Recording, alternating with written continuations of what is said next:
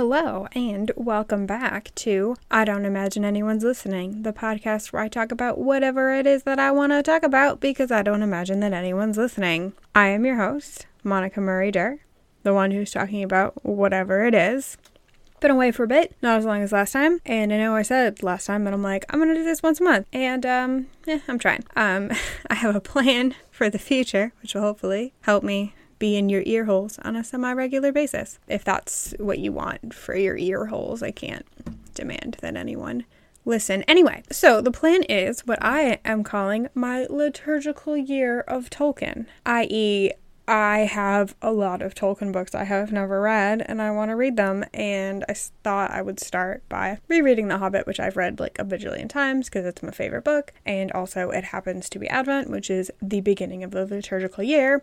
So, why the heck not? So, today we're talking about The Hobbit. A little bit about the book. I mean, largely about the book, but also uh, in conjunction with the uh, very strange 1977 cartoon version that was played on American television. It's bizarre. If you've never seen it, I recommend that you watch it. It is a mere 117 minutes.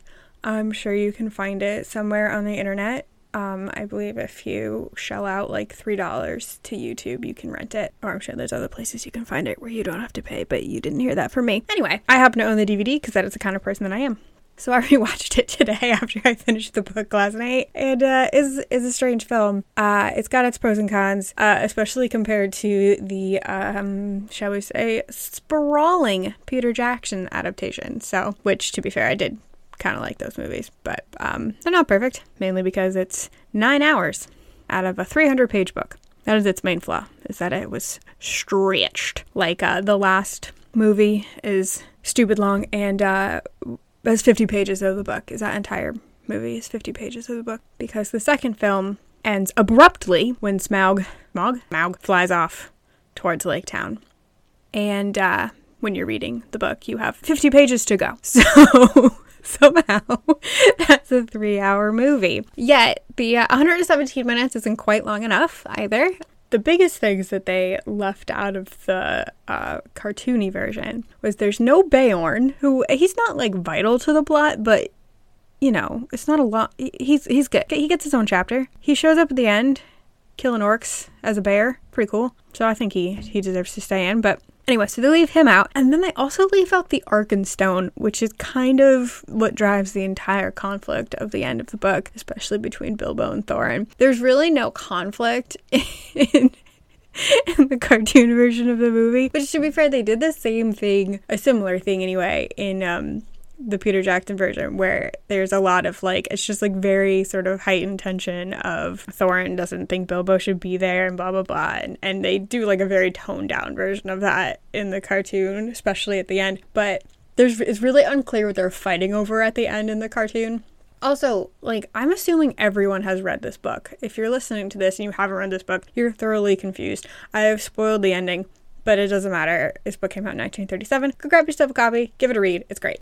But since I'm talking about the book, let's talk about the book for a little bit. It's an interesting story because it is it is a children's book, but I, I, realized, or I finally noticed for the first time rereading this as a as an adult, is that it's a children's book with no children in it. Like if you think of most of the famous children's books, like not even just the the newer ones like Harry Potter and Percy Jackson, and I'm sure there's many many others that I don't know anything about there like uh, the Secret Garden and um, the only other one I can think of is Little Princess. I'm just stuck on Frances Hodgson Burnett. Um, or like the Boxcar Children or or the Hardy Boys or Nancy Drew or like there's most children's books are about children like the protagonist is a child and this one the protagonist is a middle-aged man Bilbo Baggins is 50 years old. To be fair, like, it's a whimsical story, and there's, you know, trolls and goblins and a big old dragon and elves, and it's the way that it's narrated, it's clearly someone telling a story to children, which is of course how it started with Tolkien telling the story to his kids and, and all that. So like the the tone of it is very much for children, but it's sort of unique in that it is not about a child and there are no children in it. Like I think the Lake Men have children, but like they're not really important to the plot. In the book, Bard doesn't have any kids, so he's just a dude with a bow and arrow, and that's like his whole thing. While we're on Bard, well, it's not really about Bard, but um, I know a lot of people didn't like in the Peter Jackson movies. They didn't. They thought the sort of politics of Lake Town was a bit much, but it's in the book. the The master's sort of lackey. Oh, I can't remember his name, but Unibrow. Uh, he's not in the book, obviously, but the the master is a scheming political character, so I didn't mind that all that much. I thought all the time they spent with that uh, Alfrid, that's this character's name, they spent way too much time with him. And scheming politicians need lackeys, of course, but I thought we spent too much time with that one. Anyway, I didn't really want this to be a criticism of the Peter Jackson movies because. I do like them, and I can't imagine I have any criticism of them that hasn't been brought up about a bajillion times before. But I want to do want to spend more time with this cartoon because I I love it. It's ridiculous, but what's great about it is the music is awesome. I mean, not the like weird ballad that they have, the sort of greatest adventure. It's like their theme song. That's really goofy, but all the one anytime they take like the songs that are in the book and they set them to music, they work really well, especially the goblins. Like goblin music slaps. I don't know if I'm using that phrase correct correctly, but if I am, that's what it is. In in the Peter Jackson version, the the Goblin Town song is kind of a sea shanty, which you know it doesn't not work, but this one it's, it's much cooler. Um, and then when they're riding on wolves and they're singing uh was it 15, 15 birds and five fir trees, three fir trees, I can't remember how many fir trees. When Gandalf and Bilbo and all the dwarves are up in trees and catching things on fire, like that's a great song. And a big reason for that is people who made this cartoon are Rankin Bass, known for Christmas television specials like Rudolph and those other ones with that weird claymation. So this one is 2D animation, and actually the animation studio that did it as a precursor to Studio Ghibli, which is interesting. Um, if that's something you're into, I'm not, but it's just a fun fact. It's you know it's a weird, it's a very weird, very 70s thing, but it is sort of a interesting visual curiosity. But uh, the music is is great and the songs in particular are a lot of fun. More people will probably know a song from, they did a sequel to this and it's just Return of the King. It's called Where There's a Whip, Where the, There's a Way. I strongly encourage you to look it up if you don't know what I'm talking about. I don't really want to give you any context. Just search Return of the King, Where There's a Whip, There's a Way on YouTube, and you will not be disappointed sort of production design wise, there's a lot of stuff about this, which is very strange. Like, what is going on with Bilbo's hair? All of the dwarves are identical, like to the point where I think one voice actor did like eight out of 14 of them. You know, like there's not a lot of distinguishing features among them. Though, to be fair, Bombur's entire personality is being fat, which is straight out of the book, so there's not a lot more you can do with that one. The goblins are much scarier in this one. They have two throats, which is very weird, um, and big old teeth. Uh, the Goblin King is about to bite Thorin's head off, literally, when Gandalf swoops in and saves them. But when they first get captured by the goblins in the mist caves in the Misty Mountains, there's a uh, a shot where you're looking down the two throats of this goblin, and it's absolutely terrifying. So I, I kind of wish Peter Jackson had taken taken a page out of that book because it was much scarier than um Scrotum Beard. So yeah, there's that. There's that. No one wears pants also in this cartoon. They all have this like medieval like He-Man. All the the men in Lake Town are wearing this sort of medievalish He-Man type of clothing. So no one's wearing pants. But then also same with the elves in Mirkwood. And the Mirkwood elves are really funny as well. They're kind of like evil French Keebler elves. it's very bizarre. The the goblin or not the goblin king. The elven king has a French accent, and he looks like a demented Keebler elf. Smaug is nowhere near as scary as the animated one, to be fair. Um, he has like high beam eyes, like when Bilbo's invisible and talking to him. Smaug is staring at him, and he's just got these two beams of light that are searching around, which is it is from the book. You do have that image of light like coming out of Smaug's eye, showing that he can like see everything. But when you recreate that as a cartoon, it is bizarre. His face is also weirdly cat-like, so that's that's that's also weird. Also, he seems to have fur. Like it's very confusing. I don't understand who signed off on that dragon design. I would not have but whatever. Um, I didn't make this movie. I wasn't even born. This was 1977. Also, weirdly enough, this movie lost a Hugo Award to Star Wars. obviously Star Wars should have won it, but like that's that's what we're talking about. This is this is the world that this movie lived in. The 70s must have been a fun time. Ask your parents about it. They also kill off like four extra dwarves. It's weird.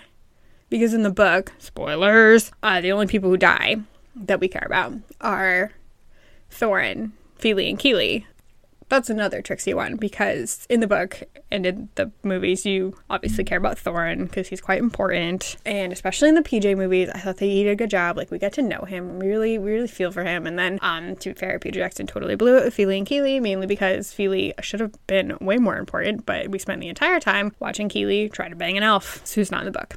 Um, yeah, there's no women in this book. None to be found. I'm sure the lake men have wives, and there's probably some girl elves knocking about, but there are no female characters in this book, and uh, we're fine. It's fine. Calm down. We don't have to be in everything. It's okay. You know, you're still allowed to read things that you're not in. Yeah, so then in the cartoon, Fili and Kili stand out by being blonde.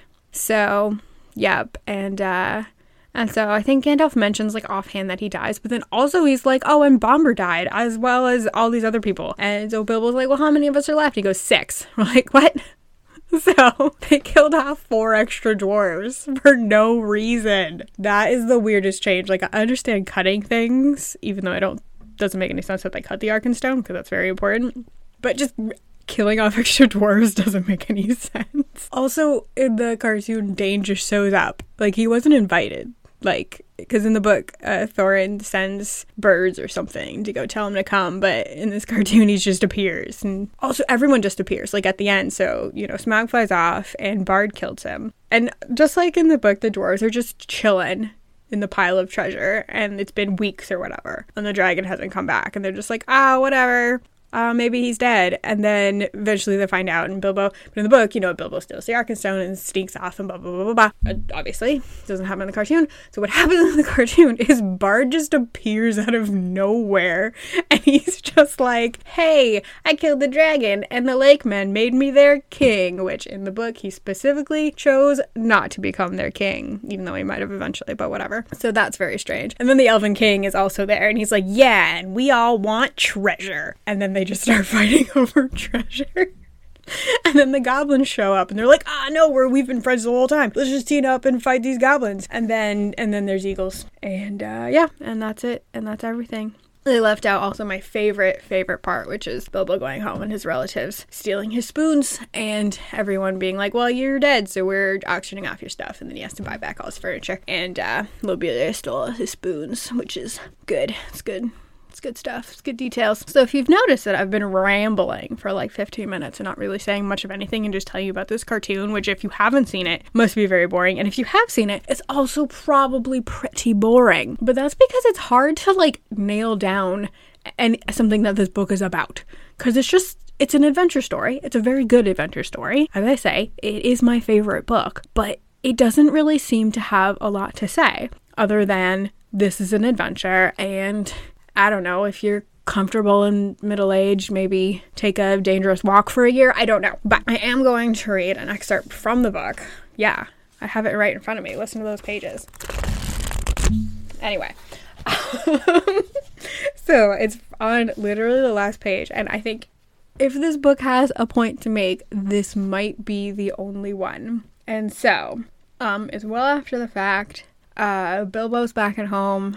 I think it might be a couple. It's a couple years later. Bilbo's at home, and Gandalf and Balin show up, and they have tea or dinner or whatever and they're they're having a chat, good old chinwag. And oh, so they're talking about the prophecies that said that the king under the mountain would return and claim his throne and his treasure and stuff. And so Bilbo says, then the prophecies of the old songs have turned out to be true after a fashion. And Gandalf replies, Of course, and why should they not prove true? Surely you don't disbelieve the prophecies because you had a hand in bringing them about yourself. You don't really suppose, do you, that all your adventures and escapes were managed by mere luck? Luck just for your sole benefit. If you're a Christian, but specifically Catholic, as Tolkien was, we will never stop reminding you of that. Um, you will understand that that is uh, providence. Gandalf is talking about providence. That that is a, a Christian doctrine, which is it's not just fate; it's the hand of God in human history. So Gandalf is saying